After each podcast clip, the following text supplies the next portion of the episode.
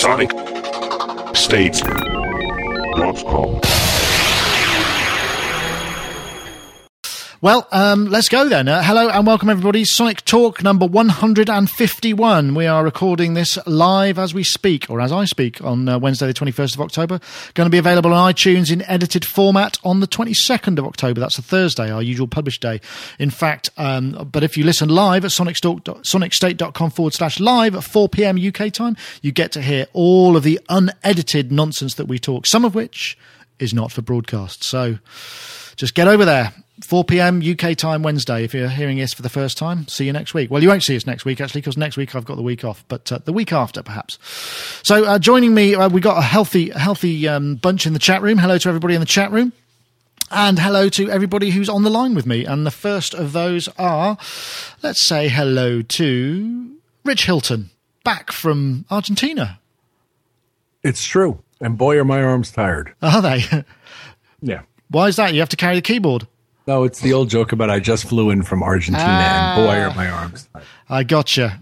Had fun. Had big fun though. Excellent. So uh, yeah, I got a couple of tweets from you. Noticed that you were sort of sitting on the, you know, sitting for connecting flights, waiting for your, uh, you know, waiting for the flights and stuff. And so long trip, but uh, a good gig. Yes, it was. It was in a place I'd never been. So, uh, and for me, a surprising gig because, as you know, I haven't been playing in Chic these days, and uh, was invited back to play in a different role than I'd been playing for all of those years. So it was very interesting Yeah. and fun. Yeah, Did you? Was it one show or more than one show, or just uh, how did it work? it was one show, Wow. the Personal Fest 2009. Okay. So was it a private gig or a because because quite often you play private parties, don't? You? It was a festival in front of thousands and thousands of people. Oh wow, brilliant. Yeah. It was a you know another large audience. I posted some pics on my Facebook page. Oh, page. I'll have to check that out. Brilliant. Will do. Yeah. Well, Rich, good to have you back. Uh, MySpace.com forward slash Hiltonius. Uh, and oh, look, here's here's Mark. I'll go and get him. does. Hey, Mark. Oh, goodness. Hello? Hello. How you doing? I'm doing okay. Super. I just had an altercation with a 12 year old boy. Really? One of your own, or just um, just a random? No, not one of mine, actually. I, I was coming round the town in one hell of a hurry, and I sort of came to this uh, zebra crossing, and this young lad was walking across it and just decided to stand in front of my car making various different hand signals for sort of way too long for me to get back here quickly enough. Really? How strange. So I shouted, bugger off at him out the window, and East thought it was hilarious and was Yeah. in absolute fits of laughter in the back of the car. And then he trashed your car. No, no, he didn't. No, he said, why don't you? At the top of his voice. I'm Back- trying to. You said, Yes, exactly. kids, eh? yes, got to love him. Got to watch out. Well, Mark Tinley, autismhero.com, fresh in from the outside. Just managed to come sit down and join us for our weekly chit chat and Sonic Talk here. Good to have you aboard. Still wearing my coat, even. Ah, really? Is it? Is take it, it off is it a noisy coat? We'll soon find out, I guess. No, it's a it's a flying jacket. Ah, okay, not too, not too noisy. Soft lambs, furry, furry lambs. Oh, right. Well, brilliant. Good to have you here, Mark. And uh, that other chuckle you heard there was uh, Dave Spiers from GForceSoftware.com. dot com. Hello. How are you? I'm okay. Thank you. Had a good week? Yeah, I've had a really fascinating week. Uh, I've been throwing out loads and loads of stuff. We're moving. We've got stuff all over the place, right? And various places are sort of coming up for the end of leases and things like that. So I've been basically um, taking stuff out of one place, deciding whether to throw some of it away, and then moving it to another. And there's so much stuff. Have Really? you thrown any monkey bikes away? Uh, no, but there is one kicking around that I looked at the other day and thought, hmm, maybe I should just give that to somebody I know. Hello. hey, Dave, Mark, Mark, Dave. I believe Mark has a has a fascination with uh, with them. Ah, seems like we just lost Dave. Interesting. Something you said. Yeah, maybe. I've got a Casio VZ8M which I offered to people and somebody said yes to, but I don't know where that person's gone. They were in Europe and it was going to cost forty dollars to post it, and I don't know if I want it or not. So, if anybody else wants it, if they don't, if anyone in the UK wants a Casio VZ uh, VZ8M, while we're free cycling, yeah, send me an email. Right. Okay. Well, uh, let's let's get on. Um, first of all, I want to say I've got a wave drum. Arrived this morning, having a lot of fun with it. It's uh, this sort of you can hear it against the um, the the noise I'm making. If I have to turn my mic down, then you'll hear just the drum because it makes a hell of a noise when you hit it. It's like a real drum. It's like a physical instrument. It's really quite, uh, you know, quite drum-like. what else can I say? But uh, I'm, I'm looking forward to having a mess around with that in uh, in the coming days. Although uh, next week, of course, we won't be here, or at least I won't be here because I'm taking uh, the, the da- my daughter and family to Disney, Disney uh, in Paris for for the week. So hopefully um, we'll be having fun there instead. But we'll be back the week after. Um, let's have a look. What should we do first? I think we could do. Uh, what about the talking piano? That was pretty bonkers, wasn't it? Oh, actually, yes, talking piano. Let's have a listen to that. Alles klar? Wohl kaum, das lässt sich aber ganz einfach ändern.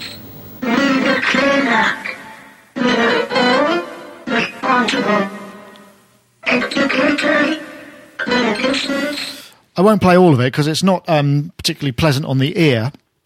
But that was, in fact, uh, the sound of uh, a talking piano. And it was, uh, it's really weird. Uh, It's made by, uh, as far as I understand, I couldn't quite make out that, that much information for it because it was in German and uh, the, the subtitles had been translated fairly well, but they didn't actually say that much about the instrument itself. But it was all part of a, uh, modern art installation. It was one of uh, the Wien Modern, well, out of 10 cultural institu- institutions, asked for an artistic contribution to an event in Palazzo Ducale in Venice. And uh, that was the, I think it was some kind of constitutional statement that they uh, had a small child read in, and then this uh, Austrian composer Peter Ablinger transferred it, the frequency spectrum of the child's voice, into his computer. Um, and it somehow extrapolated all the kind of the the the uh, frequency information into notes, and then had it played back out onto his. He's got this piano, which is a mechanical piano, and that's kind of what you heard. That was a piano being triggered to the sound of a voice, and it's, it's kind of pretty pretty wild, really. I don't know. I thought, uh, Rich, I saw that you posted this on your uh, MySpace um, page, so I'm, I'm guessing it must have tickled your fancy in some way. Yeah, I found it really interesting. And uh, as they said in the caption on the YouTube video, it's much easier when you're reading the text as you're listening to what's going on. But still, it's a pretty spectacular achievement. I enjoyed it. It is. I mean, I can imagine that. Um, you know, I mean, because they they played a bit of the kid speaking, and he was, as far as I could gather, English maybe wasn't his native tongue. So, I mean, if they got someone with great diction and great, sort- you know, like a radio voice or something to to to read it, it might have been more even more intelligible. If they, where you wouldn't need the text as well. I'd, I'd like to take this opportunity then to announce my candidacy formally. You're going to go for that. yeah, sure. I wonder if we could, yeah, maybe. Yeah, it's very hard to find out who these people were, and there were no links and stuff. And uh, my um, very cursory research didn't really yield much more information at all than that. But you know, kind of cool though, Dave.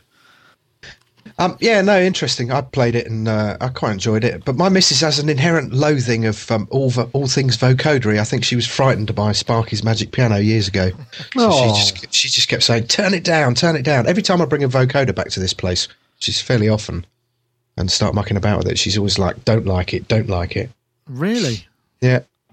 That- so yeah, That's very strange, isn't it? I wonder why. Yeah, everything. She just doesn't matter what vocoder it is, and I mean, it, it did have. It did. I must admit, though, it did have a certain kind of um, spooky kind of horror film quality to it. I mean, you could you could imagine using it in a horror film soundtrack, couldn't you? yeah, it would be good for that. Hold on, I'm just pasting the link up to the talking piano in uh, in the chat room. That's why I need I need my intern here to be managing the chat room and pasting all the links in. But uh, sadly, there is no one for me. Mark, I suspect this this appealed to your spooky sound design kind of nature. I really liked it, yeah. And what would happen if I'm assuming they used some kind of MIDI style trigger? Uh, maybe I'm old and MIDI's gone now, and there's some other sequencing protocol. But um, they must have sent some information to that player piano for it to play those things. So what would happen if you send that information to a harpsichord on a synth or Yeah, clavicle? yeah.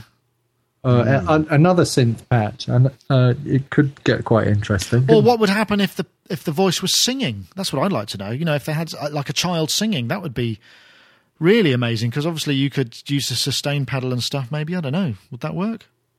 Uh, yes, because it's pulling the formants out of the voice, isn't it? Because when we're speaking, we are speaking in musical tones. I suppose, anyway. yeah.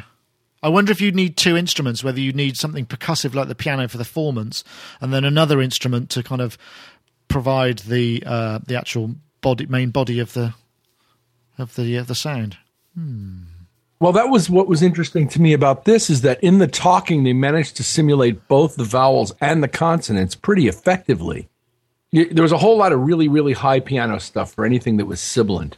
Yeah, For example, anytime they got to a T or an S or an X or whatever, the, you know, the top octave was being used, and it was just it was kind of fascinating to see how they simulated the shifting pitch of the way vowels go. It's also it sounded a bit like um, a vocoder in itself, isn't it? You get that like um, like the old EMS uh, 2000 vocoder had a sort of there's a, a parameter called stuff, I think, which gives it that that sort of sound, which uh, you kind of got from the piano bit because they used the very very high notes quite a lot uh, en masse. You know, if you watch, they were being sort of stomped on quite regularly to give the extra sibilance to the sound. Hmm. Interesting. It's interesting, Dave, that you say that uh, that Louise doesn't like vocoders. Did you, I suppose I'm Rich? Forgive us for mentioning it, but I, I, I'm hoping everybody got a chance to see Synth Britannia on Friday. Of course. What a great program. Wow, well, that's uh, that was on BBC Four, uh, and it was basically it, it was a program about the history of uh, British electro pop. Which kind of started, and Daniel Miller was very uh, fortunate in you know he was he was actually one of the first people to talk, and there was one point in the in the um, in the in, in the whole piece where he said that he he basically bought the uh, vocoder from Autobahn, the Kraftwerk Yes. vocoder, and uh, you know there's a picture of him with it, which was uh, quite exciting. But I guess that wouldn't mean anything to Louise. She'd probably run screaming into the other room. but, Yeah, no, I bring various vocoders into the house, particularly the VP330s. And I'm always kind of going, oh, this is slightly different. The Mark 1 slightly different to the Mark 2. You can hear it here. And she's just like, it just sounds horrible. Take it away. Oh, I sense some sort of uh, Clockwork Orange like scenario taking Oh, place yeah, at Dave's house. I just you wear a bowler hat and a in the middle codpiece of the every time night. you play it. torturing his wife with different vocoders. Yeah. So here's the Korg. Ah! But anyway, very interesting piece, uh, Synth Britannia. Absolutely brilliant. I mean, the, the- you know, Kraftwerk are pretty much single-handedly kind of accredited with firing the spark underneath uh, Daniel Miller's band, The Normal, uh, Orchestral Manoeuvres in the Dark, uh, Vince Clarke. You know, lots of people, and there was some really good interview footage with Vince Clarke as well. Lots of stuff. I mean, it was and and Depeche Mode as well. Brilliant, brilliant piece. It- and it- Daniel Miller had a quote for me. He really did. When he was saying about, you know, it being kind of post punk. And he was saying the problem with punk is that you had to learn three chords. With the synth, you just had to press one note. yeah, he was very erudite. I thought. In fact, they all were. Um, but anyway, um, the, back to the talking piano. Um, Aust- Aust- Austrian composer, composer Pete Ablinger, and he transferred the frequency spectrum into his child's voice into his computer. And I would like to hear more. I'd like to get in touch with him and see more videos of him, maybe like trying singing and trying some other kind of things. I think that would be absolutely fantastic. I think we should get Mark's son. Yeah, my son. send him some MP3s Yeah. of East talking, and and Rich yourself at the same time. Sure. Compare and contrast. Okay. Do it. I, I, oh, people in the chat room want me to test my latency, so I'm just going to, uh, I'm just going to hit something in the chat room. Uh, Somebody pinch Nick. no, and play the wave drum. there was a slight latency. I, I just typed Bing. Anyway, never mind. Let's get on to something else. Rich, Yes. and all I've got here is tell me about parallel compression. And uh, uh, all I've got in my notes is I have an idea about what this would be, but somebody, can you put me in the picture? And I'm kind of looking in your direction, Rich, because I have a feeling that you might be the person who might be able to explain parallel compression to me, because I have, I'm not sure I do know what it is. Well, it just goes to show you how misled a man can be. Because I haven't the slightest idea what parallel compression is. Okay. I mean, unless it's multi-band compression or side chaining frequencies separately so that you're compressing them separately, which is sort of what multi-band compression does. Um, I wonder if I- it's, I wonder if it's what you, when you, when you do. I have to be? Do I have to be like laying down or parallel to the floor in order for it to work? I I'm reckon it's got to be busing to uh, bus, busing to uh, say the drum mix to a compressor on a bus, and having the stereo mix and the compressed mix coming up at the same time. Would that sound exactly. reasonable? Oh, exactly right. Is that right? I Yep. do that all the time. so what do you want to know? Tell me about Um, it. well, I, well, what I'll do is I'll work on the drum sound as individual tracks until I'm satisfied, sort of, with each thing Yeah. speaking properly within its its sort of contextual whole. yeah. And then often for mixing purposes, I'll I'll bust them all to a stereo bus just because that way I don't have to adjust twelve things in a group. I can adjust one thing on a stereo fader once I get my levels set properly. And then as I'm mixing, I'll find that I need it to flatten out just a bit more overall so that it speaks properly in the context of everything I've now placed around it. And so on to the stereo fader we'll go whatever processing I feel is most suited to that task. Um, and that's what I can tell you about it. Oh, but you. quite often my, my mixes end up that way where in, in not just with drums, but in any given grouped circumstances, the individual elements of the group will have their own compression to bring them each into perspective, but then I want to bring the whole thing a little further into perspective as a whole. And so, whether it's compression or EQ or whatever, I'll find it uh, desirable to treat them individually, but then again as a group. Okay, I Uh, got you. all of which without all of which done without trying to make it sound too obviously like I'm compressing the crap out of everything, which is what I hear in people's records these days all the time. It drives me nuts. Well, um, Akai Pete in the chat room has uh, been to Wikipedia and has posted parallel compression is achieved by mixing a dry or slightly compressed signal with a heavily compressed identical signal. It is thought to maintain the subtleties of a performance while stabilizing the dynamics. That's pretty much what you said. Well, I've done that too, and what that does is it allows you in a sort of envelopey way to control the ratio of attack to sustain portion by mixing the relative levels of the uncompressed signal, which will contain all of the attacks and the sibilants and all of the little spiky waveforms that we love so dearly. And uh, but then the way that mixes as a ratio with what follows it, what comes behind the attack, as I'm constantly harping about with piano. So uh, in that case, with with mixing the dry and the and the uncompressed signal, it would be after achieving that kind of ratio where you're allowing the uncompressed. It's it you can sort of achieve the same thing in a good compressor by slowing up the attack and using a mix knob.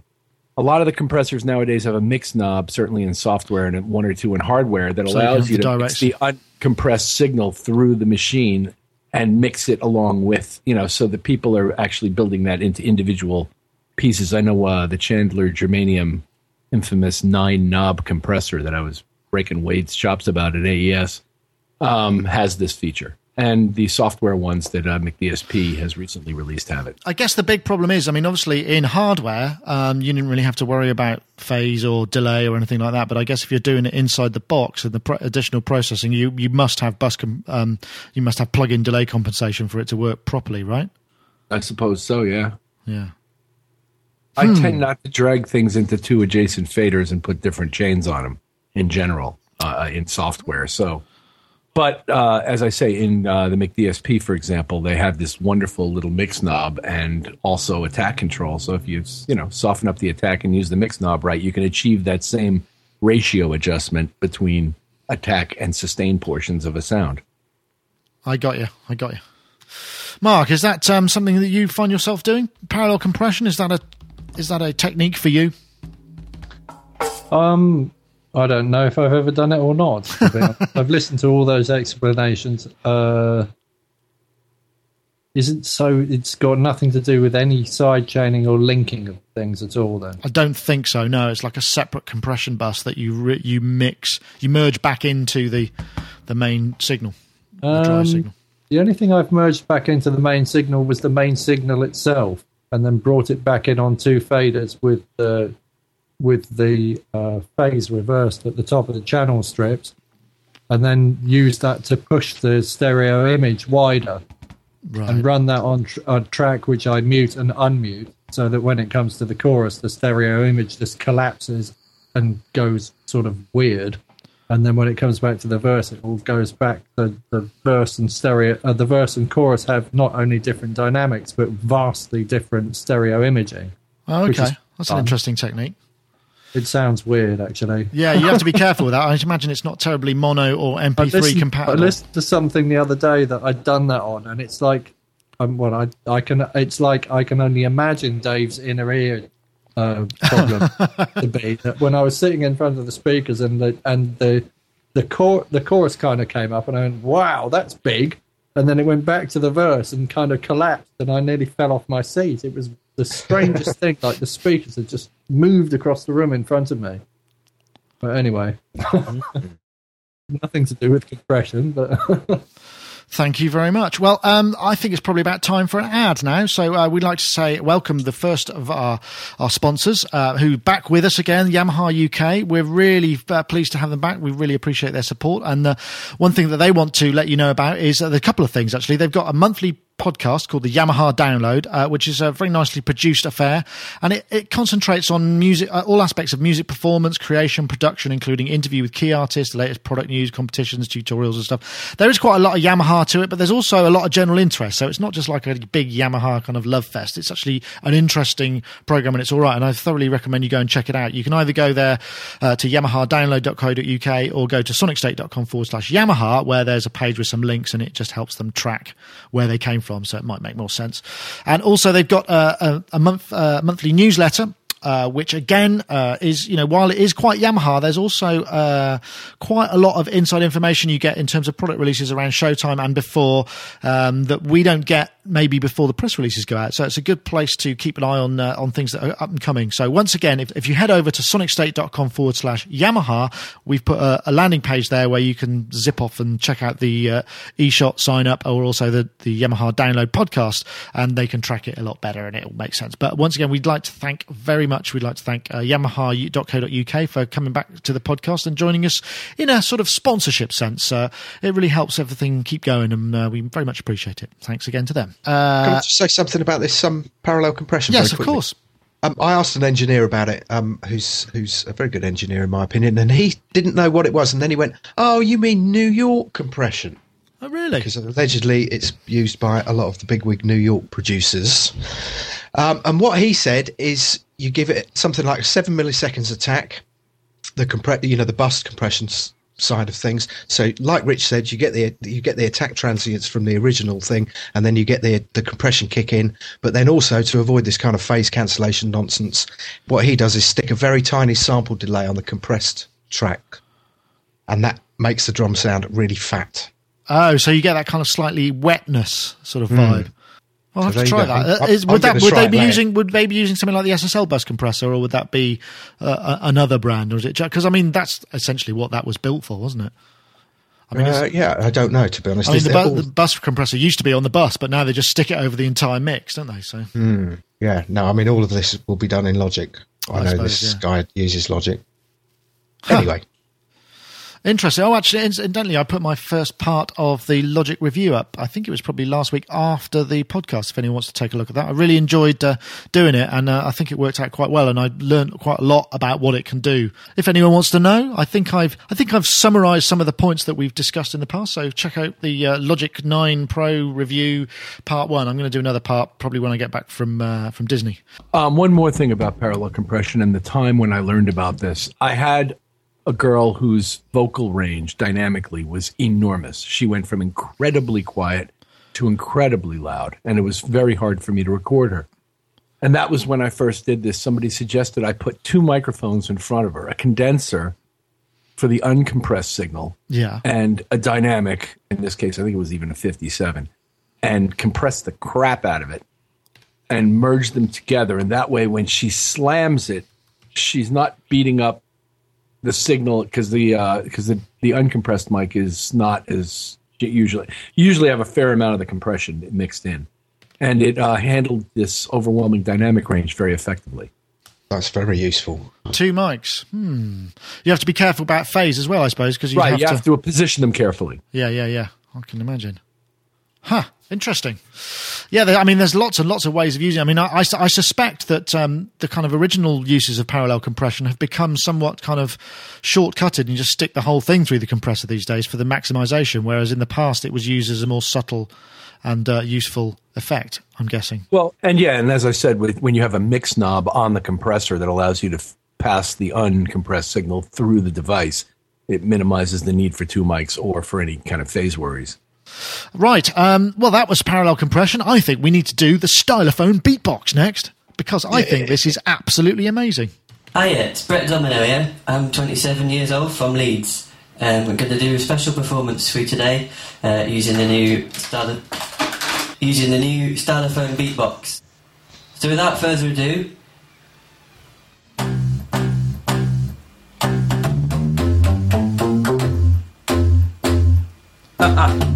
One for you, Rich.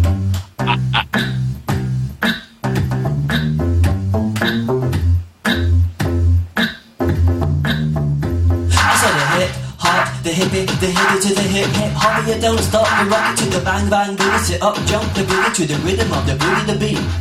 Now what you hear, it's not a test. I'm rapping to the beat, and me, the groove, and my friends are gonna try to move your feet.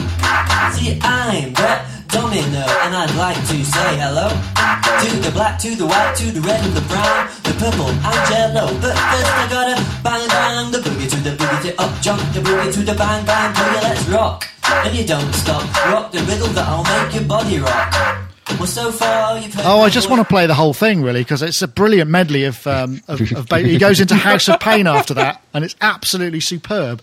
That's Brett Domino there, who I think. Um, I don't know whether I, I'm guessing he's a satirist, but uh, it's hard to tell because he's he holds his character absolutely perfectly every time. So he just comes across like a kind of nerdy.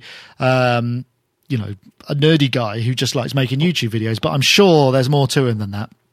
But that was, of course, the new, all new Stylophone Beatbox, which you can buy now, apparently. Uh, and it's, uh, it's a circular keyboard, has 13 metal sound pads that will play a different percussion sound created by human beatboxer MC Zani, who was incidentally the winner of the 2008 Vauxhall UK Beatbox Championships, in case you didn't know.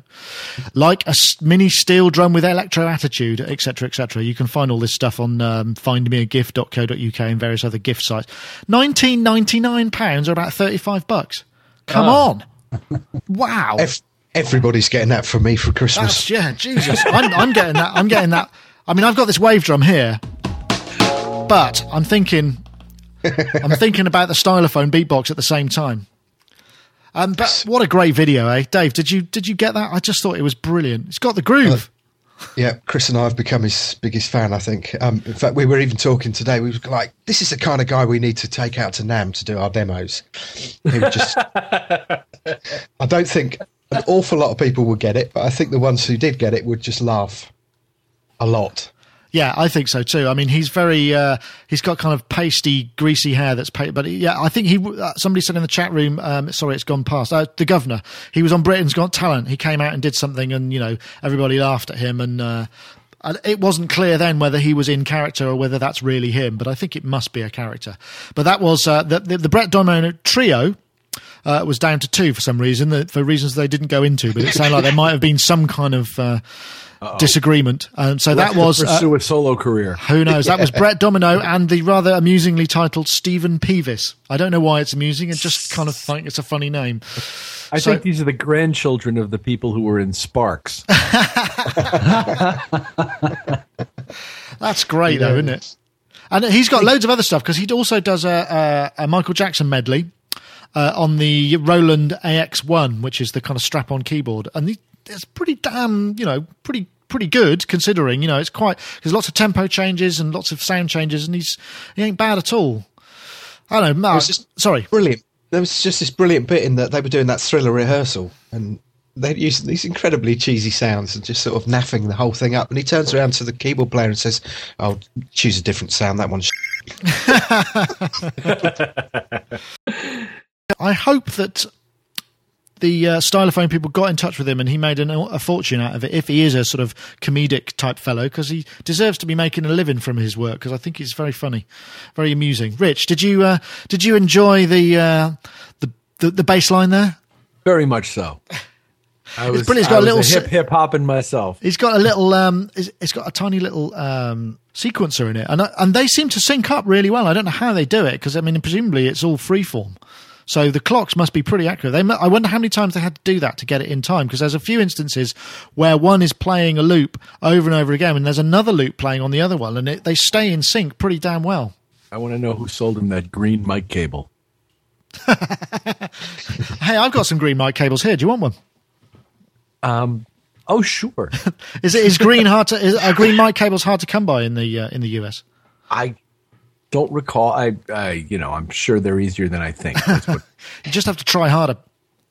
Mark, do you enjoy that? I did, yeah. Getting my head around that keyboard in a circle. I think that's kind of because that's why it doesn't have three and a half, right? Because that would be that would be E sharp, wouldn't it? Oh, I see. Because it's Three thirteen. No, it's thirteen pads. So that would be uh, uh, an octave. But it's got C like to C. one, and then all the semitones are one and a half, and then so it goes one, two, three, four, five, six, seven notes, Oh, I then- don't, yeah, I don't know how it's laid out there. That's a good point. D sharp, and so presumably it could carry on. Go, you could switch the octaves, I guess. I wonder how many octaves that keyboard actually spans if you can switch it between different octaves. Yeah, I think it's got octave shift. I'm not sure, but they Right. did have to adapt the bass line, didn't they, to go down rather than up? I noticed. Oh right, okay. Dun dun dun dun dun dun dun dun dun dun dun dun dun dun dun went down to there. Anyway, stylophone beatbox. I think we all should get one. Definitely. Looks like a lot I'll of fun, doesn't it? Oh, by the way, Mark, didn't you have you been um, having any joy with the? Uh, didn't I, we send you the Korg microsampler to have a play with? You had any fun with that? You did, yeah. I've played around with it quite a bit, and I I really like the glitch global effect on it actually The global effect, yeah. That's because it just sounds like an SK1 that's it sounds like a bent SK1. It's quite easy to make it sound like other thing. It's something that I imagine that I would fill up with a stock sort of set of samples that I might want to use anywhere. yeah. Um, whether or not I buy one or not, I don't know. I'm not sure about that. Because You you know you can process the live input. I didn't know that. No, I mean, oh, I might have to go and play with that later on. What happens is if you switch the effects on, the last key on the keyboard, if you press that down and press the effects on, that uh, automatically monitors the live input, and then the effects are applied to effectively that key as well, which is just the line, the line input. I see. I really should read the manuals for these things, but I just, you know, sort of. Sometimes, sometimes you have to. Those little details occasionally get lost. Exactly. Sometimes they do, but that that was a nice little feature. Well, anyway, St- Stylophone Beatbox. I don't even know how long it's been out, but um, it's the first I heard of it. I must say, and that's been go- doing the rounds on Twitter, and uh, everybody's been posting it in their blogs and stuff. Uh, once again, thanks to uh, I think that was um, Synthtopia, James Lewin. Once again, the arch finder.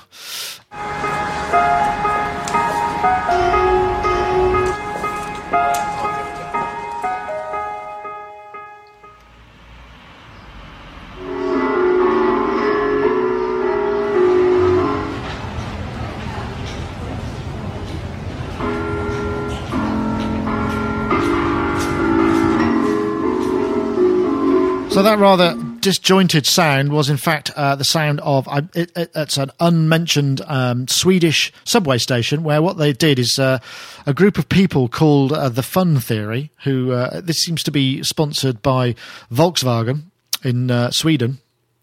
They created. There's a, there, basically there are two ways to get out of the station. There's an escalator and then some stairs, and they basically put this sensitive material on the stairs and turned it into like a kind of uh, uh, a, key, a piano keyboard.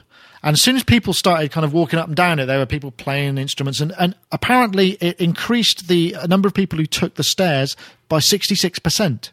And this whole kind of theory that they're uh, that they've taken this further, they also um, put a rubbish bin in a park with a little sound thing on it uh, that when you put something in, it goes. and it's called the bottomless bin. And again, you know, the people using the litter bin, that bin was uh, emptied sort of, you know, 20 times more often than any of the other ones in the park, you know, and all this. So you can kind of get the idea they're just trying to use sound and all sorts of things to kind of get us to, to, uh, to change our behavior. Otherwise, it was rather lovely. I mean, uh, uh, it didn't sound like a terribly fabulous, um, piano sample, but great idea nonetheless, don't you think? I do. Rich, have you? And this kind of, would you call this kind of installation art? I mean, I suppose it would be. Is it sound Sure. sculpture? Is that, is that Sure. But what interests me mostly is the social implication.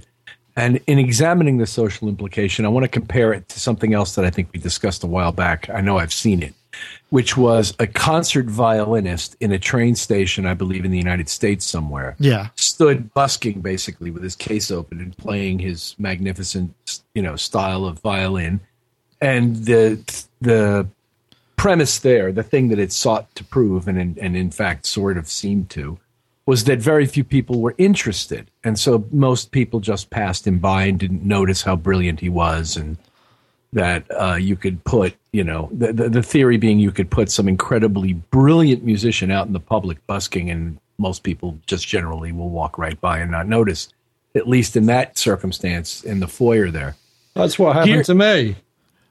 Well, me too, but uh, I don't play as well as that guy did. Um, but then you come to this, which is one in which they get to participate, and then there's a clear statistical uh, demonstration of people's interest in participating in making the noise themselves, Yeah. which is a whole different experience from standing there and listening to somebody else make the noise. And uh, so, what's interesting to me is that people were so are so entranced by their ability to participate easily and simply in a process like music making which also could lead to a discussion of why things like guitar hero and rock band and all that stuff are so popular as compared to just walking by some guy who plays like you know paganini and you just don't even and people don't even notice Yeah. I, i don't know i'm not quite sure what to draw as a conclusion from all that but it's interesting Well, I think there's also the anonymity of this installation because people will have to walk up the stairs or up and down, and it's not like you're performing something.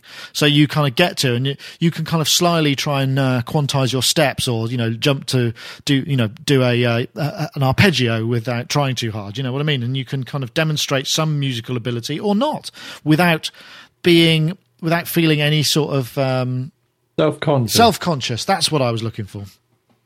So yeah, You see now it- it's been suggested in the chat room that it's because there's no tip jar on the stairs, which is interesting. so are people sufficiently put off by the supposed obligation to pay the guy? Is that it? Because some guys stopped and s- stared from across the room and watched him for a while. Most of the people who did watch him watched him from like across the room from a safe distance away. Was he dressed I'm- as a tramp or was he dressed in in his Now he's dressed like a normal person, full on jacket and scarf. Yeah. I don't think he had a tux on, if that's what you mean. You know, big. Yeah, that's what I meant. Yeah.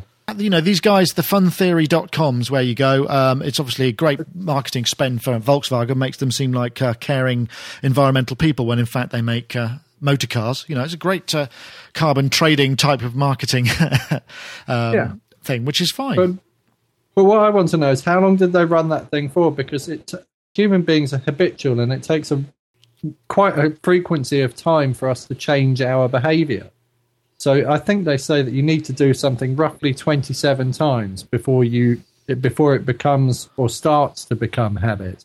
So unless they leave that permanently on the stairs for long enough, maybe more than a month, so that some of those uh, regular travelers get to do that same exercise right. enough times that they then they they then take it away and they continue to know use the stairs without knowing why maybe. Mm, that's possible. I mean i, mean, suppose if it- you don't get a payoff you might just go straight back on the they're not going to change human behavior unless they get right into the core of the person and change it at core being because if they if they just change it once as soon as that's gone they'll just go back to using the escalator Right. Yeah, you might be right. But it's, you know, it, Oh, am. I'm sure you're right. okay, you are right. It was, but it's a great, um, it's a great piece of, um, well, you know, marketing, I suppose. Let's just call it what it is. I love Uh, it. It would become irritating after a while. But It- I'll tell you what I'd love to do is go to the top and throw myself down the stairs. I think I'd feel an overwhelming urge to do that. Just to rack it. that would be good actually. Oh, what's that? Uh, what's that um, famous scene? Is Battleship Potemkin, where the uh, where the um, which they stole from Goodfellas, I think, as well. The, uh, where the the pram goes bouncing down the stairs with the child in it, and it's in the middle of a terrible scene, and it's sort of somebody saves the child. But the you could have the same sort of thing. What would happen if you rolled something big and bouncy down the down the stairs and see what that sounded like? Probably like drum and bass, I'd imagine. I have a pretty good idea what it would sound like if you'd like me to simulate it for you. I'd say that's it. hey, is that Rich? Is that your uh, has your V piano arrived then? That's a Ensoniq TS12. Whoa! Get you and your antique ways.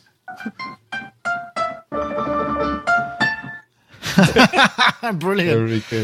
If there wasn't so much latency, I'd join you on the wave drum. Oh yeah, we could jam. Uh, I better do another ad on that uh, on that marketing uh, tip. I should mention that uh, we've also got our second sponsors, the second show sponsor, who are Loopmasters, who don't forget are the number one website and sample CD distributor, and they're dedicated to bringing you loads of inspirational con- collections of royalty-free sounds and samples from some of the top producers worldwide.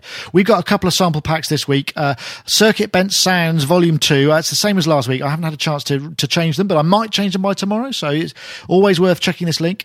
Paul Norris of CircuitBenders.co.uk is an expert in circuit bending, and uh, he basically released this uh, Volume Two, which is WAV, Acid, Rex Two, Reason Rin, Refill, and Apple Loop format. We've also got Global Beatworks Volume Two, which are WAV, Acid, Rex Two, Apple Loops, and they are basically two little sample packs that you can check out from loopmasters.com. All you have to do is send an email to freestuff at sonicstate.com We'll send you an email and you can also sign up to their newsletter and go visit the site and check out all the other stuff that they do because they do release quite a lot of stuff. So please do check out loopmasters.com. And while you're in the sort of Loopmasters frame of mind, uh, go check out looptv.net. It's their online video resource looking at current DJ and club industry from a producer's viewpoint.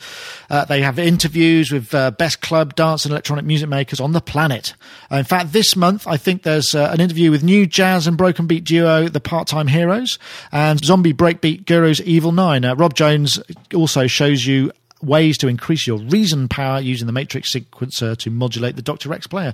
There's a whole bunch of stuff. They've also got some behind the scenes uh, information of the people who actually produce the sample CDs for them. So uh, please do check out looptv.net. And if you want the free stuff, check out free stuff at sonicstate.com. We'll send you an email and you can do the rest from there. And once again, thank you very much to loopmasters.com for their continued sponsorship of the show.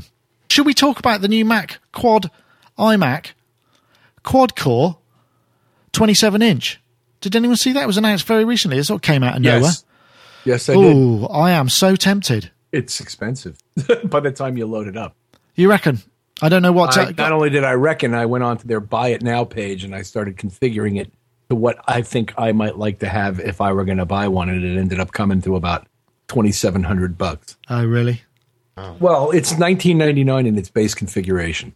Yeah, but that's four And- gigs of RAM, terabyte drive, and a 27 Right. inch monitor. Right. So I wanted a bunch more RAM and uh, a bigger drive, and uh, maybe one or two other things. Oh, yeah, because you can't actually change the drive in those very easily, can you? It's like a kind of. You need special tools and, and what have you. It's, I'd just rather not. I don't know. I mean, because my, my laptop was pretty expensive, and uh, I quite like the idea of having something that's quad core. It'd be great for demoing stuff. Well, on the laptop tip, they released new MacBooks that are made of some kind of poly- polycarbonate single thing. It's a unibody construction out of some kind of polycarbonate thing. They got the the weight down to like about four and a half pounds in in our jargon, and uh, they took off the FireWire port and uh, put an LED screen in the thing and did a few other things, and they're selling it for a thousand bucks. Well, that's good. But no, no FireWire port, though. Sorry. Yeah, I don't you buy know? that. That's no good. Done. I guess you got to buy the Pro to get FireWire ports, and I'm not even sure they got a 400 on there anymore. No, you get an 800, but that's no problem because you can just get an adapter easy in enough. I mean, it's a piece of cake. I'm using I'm using one as we speak. But I have to say, um, I because I've been using the uh, PCM, no, not the PCM. What is it called? The uh, the PCI Express card. I've got a, a FireWire card in there, uh, and I put that in. But without fail, whenever you eject it, the Mac grey screens, and you have to shut it down. And that's a really, f- and that's just It's a feature. it's a fe- it is a feature because it's repeatable every single time. That's even if you eject the card, you know, do all the things you're supposed to do. You, the only way you can get it out is if you shut the Mac down. In case you were wondering, so in case any of you were thinking about buying one of these and thinking I can just stick a card in it, yeah, sure you can. But if you want to plug anything in or out of it, you're going to have problems. And the other thing is with the PCI Express, because that you push them in and then you push them again to click them out. When you're putting a FireWire cable into it, it's very easy to sort of unseat it and it just comes right out. So you want to watch out for that stuff. But I, I thought the I don't know, Dave. Can you see yourself using a 27 inch iMac? It would be rather nice. I mean, I've got two 20 inch monitors, but I quite like the. Uh, Actually, that's huge, isn't it? 27 inch screen. That is absolutely. We haven't got anything approaching that size in here.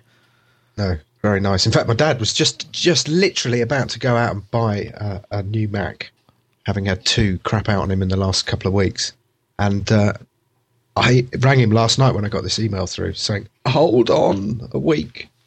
Because these might filter through to the stores by then, but I mean, it actually looks looks pretty slick. I mean, 27 inches is massive. Yeah. The quad the quad core one is not due out for another month. oh, isn't it? At least, at least that's what it says November, but who Gives knows? you gives you time to save up, eh? Um, Rich C wants to know in the chat room which express card. I've got it here. It's a D Lock Express card three quarter. I mean, it's fairly standard. I don't think there's, you know, that you don't need a driver or anything in it. Uh, uh, which again, uh, also, if you're running boot camp, that doesn't recognise the uh, these drivers, uh, these cards. You want to watch that? I'm just, I'm just passing on the information, and uh, there's a drum roll just to because I can. so, uh, oh, what do we got? Ah, breakfast at Sulimay. Should we do that? It kind of end us on a little bit of a grumpy old men potentially uh, topic, but uh, why the hell not, eh? Uh, right, I've got it here somewhere. toe here it comes. pancakes. We're going to hear two ditties today from Flo Rida and Gemini Wolf. Would you like to take the first one, Bill? Oh, geez, I didn't know I was here. Okay, the artist is Flo Rida. Uh, the song is Right Round. The album album is Roots. Flo Rida, a rapper who hails from Florida, got his start performing with two live crew. I know I'm not gonna like it.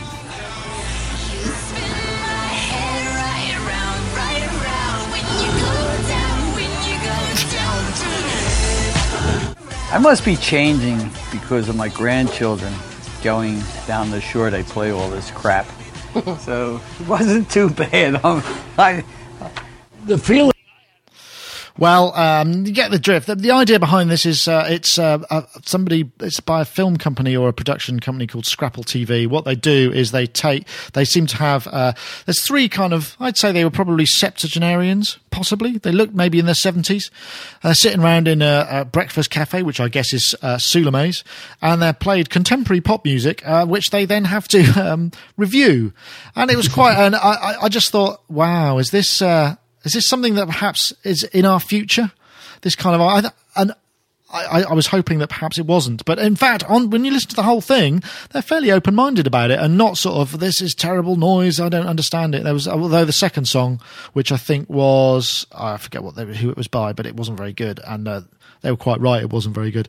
Gemini Wolf. Gemini Wolf. That's right. It was very disjointed and not at all the the thing. Whereas um, the the first one, you know, was used a spin me right around 80 sample what have you and everybody seemed to kind of go yeah i suppose it's a it's a dancey kind of thing i just thought it was quite funny um, and uh, I, what have i got in my notes uh, is this a glimpse into our own future do you think it's essential that one should keep up to date about contemporary art or music so we don't become disconnected as it, as we get older Probably yes. we should stay connected. the thing is, is when I wrote this down, I thought, I wonder how this is going to sound when I actually speak these words. And uh, You know, now I I know. I worked something out the other. I'm not that far off retirement. I think I'm uh, 17 or 18. No, 19, 18 years off retirement. That's quite a long So these guys can't be that far past retirement. So it's not long, really, in terms of lifespan. But what I really like about it, and what I really like about old people, is that they don't give a monkeys what they say, do they? Generally I mean, they not. just No. Tell it like it is. You don't get any kind of you don't get any fluff around the edges. I do Tai Chi with a whole load of people, and they're all in their seventies and eighties. In my most of them in my class, and when you have a conversation with them, you just don't get the fluff around the edges. You just get the facts.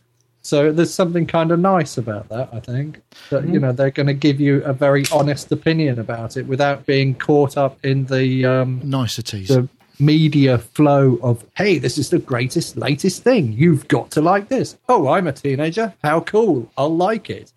With that but people you know i think i didn't think as a teenager i i got really into things that other people do because they were into them. And maybe it's nice to have a clear objective opinion about things. Hmm. Although i yeah no yeah i'm going to go with that That sounds good.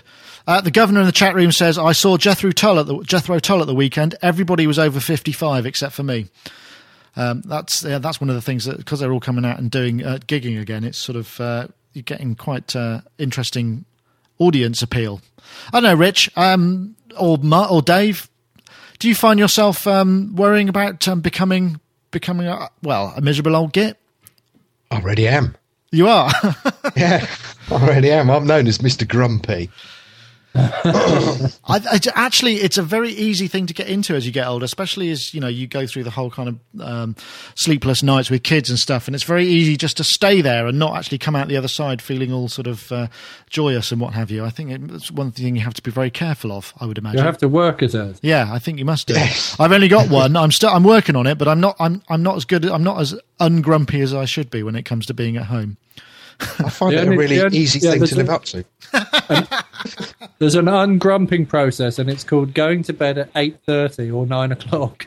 I tried that. Every every once in a while, I'll do that and sleep for like twelve hours or something. The day after, you're still grumpy, but the day after that, you've sort of get it back into the routine, and then your grumpiness seems to fade. Ah, okay. Rich, Yeah. anything to add?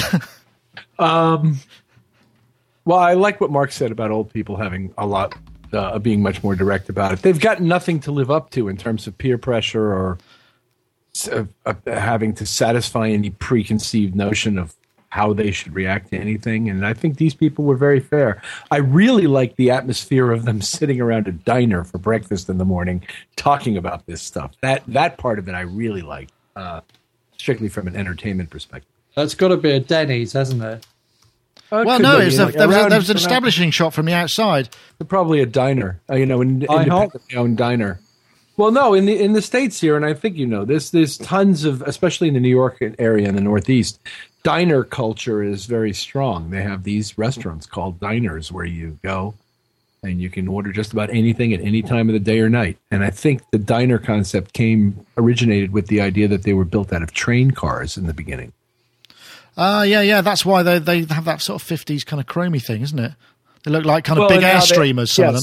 Yeah, well, now they've all been renovated to have all kinds of mirrors and flashy aluminum panels shining at you and stuff. And Yeah. they all they all tend to do baking on the premises, and it's kind of a it's kind of a cultural thing here, the diner thing. It's brilliant. I love it. Good breakfast in a good diner in yeah, New York. New York is fab, isn't it? I, I, I, well, that's a nice link actually because uh, I, I did mention it in the sort of pre-chat before the program. But last week I went out to Real World to film a classics track thing with uh, a Scandinavian broadcaster. They were doing a thing about Tom's Diner, and I had to transfer the multi-track and stuff and go and talk about Tom's Diner, um, which uh, I did have is one is a track from my past, and that was quite interesting.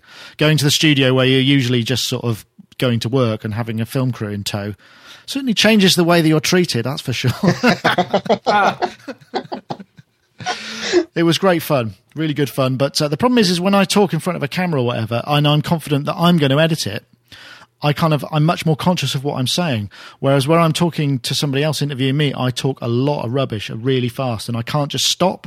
I overqualify, so he's going to have he's going to have an absolute nightmare turning that into anything that's. Uh, of any use. And I, uh, good luck to you, Christian. I hope you're having a nice time in New York. He's gone to see Suzanne in New York, uh, and they're in fact going to Tom's Diner to do one another part of the interview. I think Superb. it's a series. I want to ser- see this. Yeah, well, it, apparently it's a series of six uh, pieces. That I, I'm trying to remember what the other ones were. There's something from uh, Two Unlimited, which is a sort of Swedish kind of how I think. There was also, and they're also doing what was the other one that they were doing? Roxette, which I thought was classic because it's the, all the Scandinavian t- uh, TV companies are combining to to make this a joint venture. So I think Sweden are doing Roxette. I forget which one it was. Wow.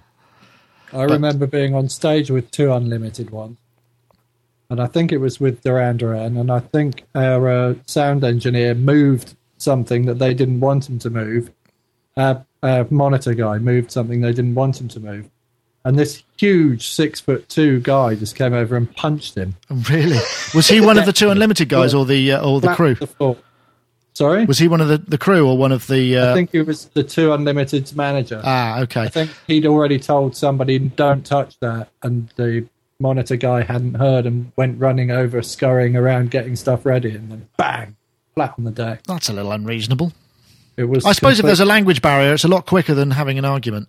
But, I don't know, but it didn't. It didn't make for a particularly, uh, uh, I, you know, yeah, stomach churning show. Let's say, yeah. We were sort of just waiting for something else to kick off for the oh rest. my! I remember doing some PAs with them because they were touring about the same time as us doing uh, European promo. Um, Belgian and Dutch, yes, I think he says uh, Yeah. Azio Head. Um, she was very, very pretty. I remember. and the guy was very good looking as well.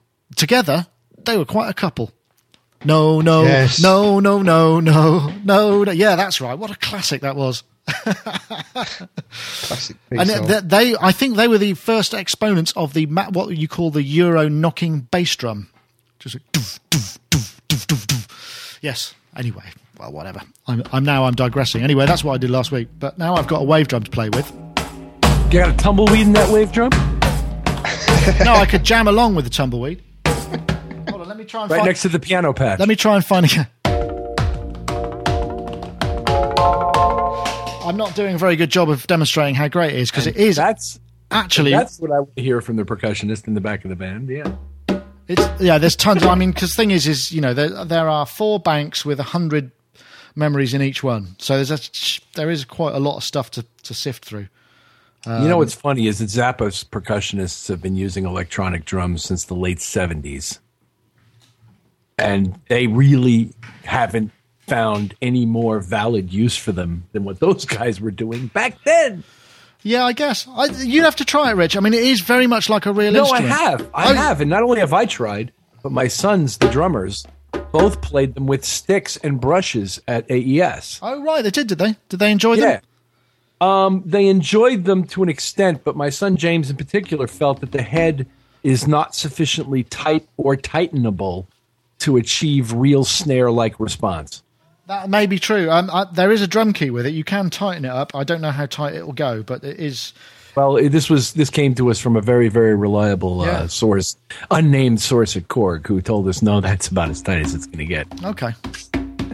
I don't think it's going to be um, something that you would necessarily use it to replace a real snare, for instance. Well, they they do uh, advertise that it'll work respond very well to brush playing. Okay, I've not tried that. I'll have to. I'll have to wipe. My kids It. were hitting it with mallets, brushes, sticks, all kinds of things. And, I'm uh, rubbing it now. This is the noise it's making. It's funny. That's a lot like the noise I make when you. Never mind. I won't. Well, I'm not going to pass the judgment. I'm, I've been enjoying it. I tell you, it's a very phys- it is a very physical instrument, and it's quite nice to have an electronic instrument that is so physical. You know, you really. I was working up a bit of a sweat earlier, just trying to kind of just hitting it because to get the the high end of the dynamics out of it, you've really got to give it a wallop. You know, it's quite a um, yeah, it's quite. It is quite physical, um, and it, it feels like playing a drum. You know, you do have to hit it quite hard, and my fingers hurt. But you know, I'm Yes. not a drummer. I think it responds best uh, and most naturally as a hand drum. Yeah, I would say. In other words, as playing uh, hand drum simulations. not Uh, that you can't, not that you can't knock out a taiko drum at a moment's notice, but just that it, the kind of subtlety it's well suited to. Like I'd like to see Giovanni Hidalgo or Zakir Hussain on this thing, just for five minutes. I'm just trying to find Guys the- with those ridiculous hands and fingers. Yeah, there is a. Oh, there's a snare. Here we go. And that's you know there are some snare ones in it, and you know I, I've yet to explore. Literally, it's been out of the box for about an hour and a half. So, but uh, I'm looking forward to that. Although it's gonna you're gonna have to wait a little while because I'm going to be away next week at Disney, and uh, that means there's going to be no show unless uh, you guys want to get it together yourselves, which you're more than welcome to. But uh, I imagine you probably all want a week off. It's always good to have time off once in a while. There's none of us you- who could do what you do, Nick. Oh, Rich, you're too. Did I set that up that transparently? Sorry about that. Sorry, Dave. Fishing. Could you could you imagine the technical difficulties we'd run into? Yeah, there are other ways to do this. I mean, you know, you, you can do it in other ways. Um, you could record, all record locally and then stick them back together again, and you know what have you in the edit and all that sort of thing. You Yeah. could, or you Rest could my not. case. So anyway, folks, um, that's pretty much it. I've got to get home um, before it gets dark, um, just because I've, got a, a few things I've got to do tonight because uh, we got some preparation to do before we go away. And I'd just like to say thank you very much to everybody in the chat room for joining us. So I've had a good fulsome, fulsome out. Remember, the transcript will be available with the show notes, which should be around sometime tomorrow UK time in the morning. And so uh, it remains to me to thank uh, our guests who are with me in person, although albeit digitally.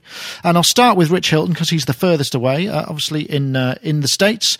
Rich, been a pleasure, Always fun. Thank you, Nick, and thank you, fellows. and we'll see you next time. Thank you very You much, will. and have a great time in the studio this week, where you work with the highest caliber of artists and musicians on a regular basis. I forgot Yes. to do your proper introduction this week, but uh, so I'm, Oh, I'm trying to compensate for it right now. anyway, Rich, been been great. Thank you very much. And I will say thank you also to Mark Tinley, autismhero.com. Thanks for joining us and rushing back and uh, risking your life and limb with a uh, an errant teenager. You're very welcome. I'm Uh, going to put a picture to, of my motorcycle in the chat room. I took it out the other day and I completely forgot to record it, but I did take some photographs of it in a river. Wow, Yeah, that- cool. And uh, finally, Dave Spiers, GForce Software. Thank you for joining us as well. Thank you. Good fun. I'll uh, we'll try and get you together with this Wavedrum. Maybe you can uh, see what you make of it. I think you might enjoy it. Yeah. Yeah. No. good. And uh, we'll th- thank once again our show sponsors who are yamaha.co.uk. If you want to check out the uh, the offers and what they've got to offer, please go to sonicstate.com forward slash Yamaha. There's a list of links and what you can do there. And also loopmasters.com. Remember, if you want the free stuff, email free stuff at sonicstate.com. That was Sonic Talk number 151. Uh, and that's all for this week. And thank you very much.